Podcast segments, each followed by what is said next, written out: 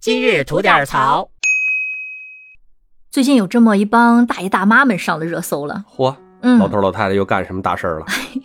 他们跑去一个超市啊去纳凉。哦，你要说安安静静的待那儿吧，其实也没啥问题。那可不，哎但他们在里边儿一是大声喧哗，呦，哎，甚至还有打牌的，嚯，甚至还有抽烟的哎。呦，这可不行，啊嗯，是给那个经营场所呢造成了很多的不便。哎，所以我就想问呀，这个大爷大妈这种做法算违法吗？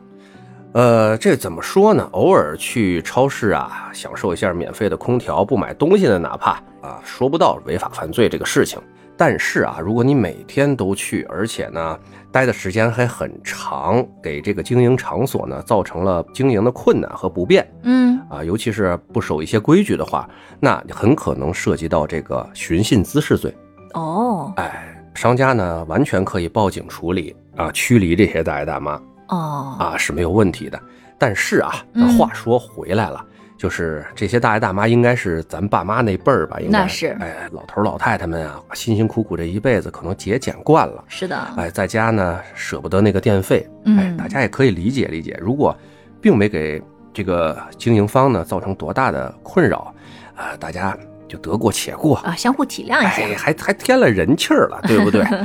嗯，当然了，这些大爷大妈呢一定要呃遵守五讲四美三热爱，嗨哎，别给人家添麻烦，已经过去占人家便宜了，再给人嗯添麻烦就不合适了，对不对？对，而且呢，我给这个经营场所出个主意，嗯，咱们能不能把这个觉得稍微有点困扰的事情变成好事儿呢？你说说，哎你想，三四百大妈往那儿聚集啊，嗯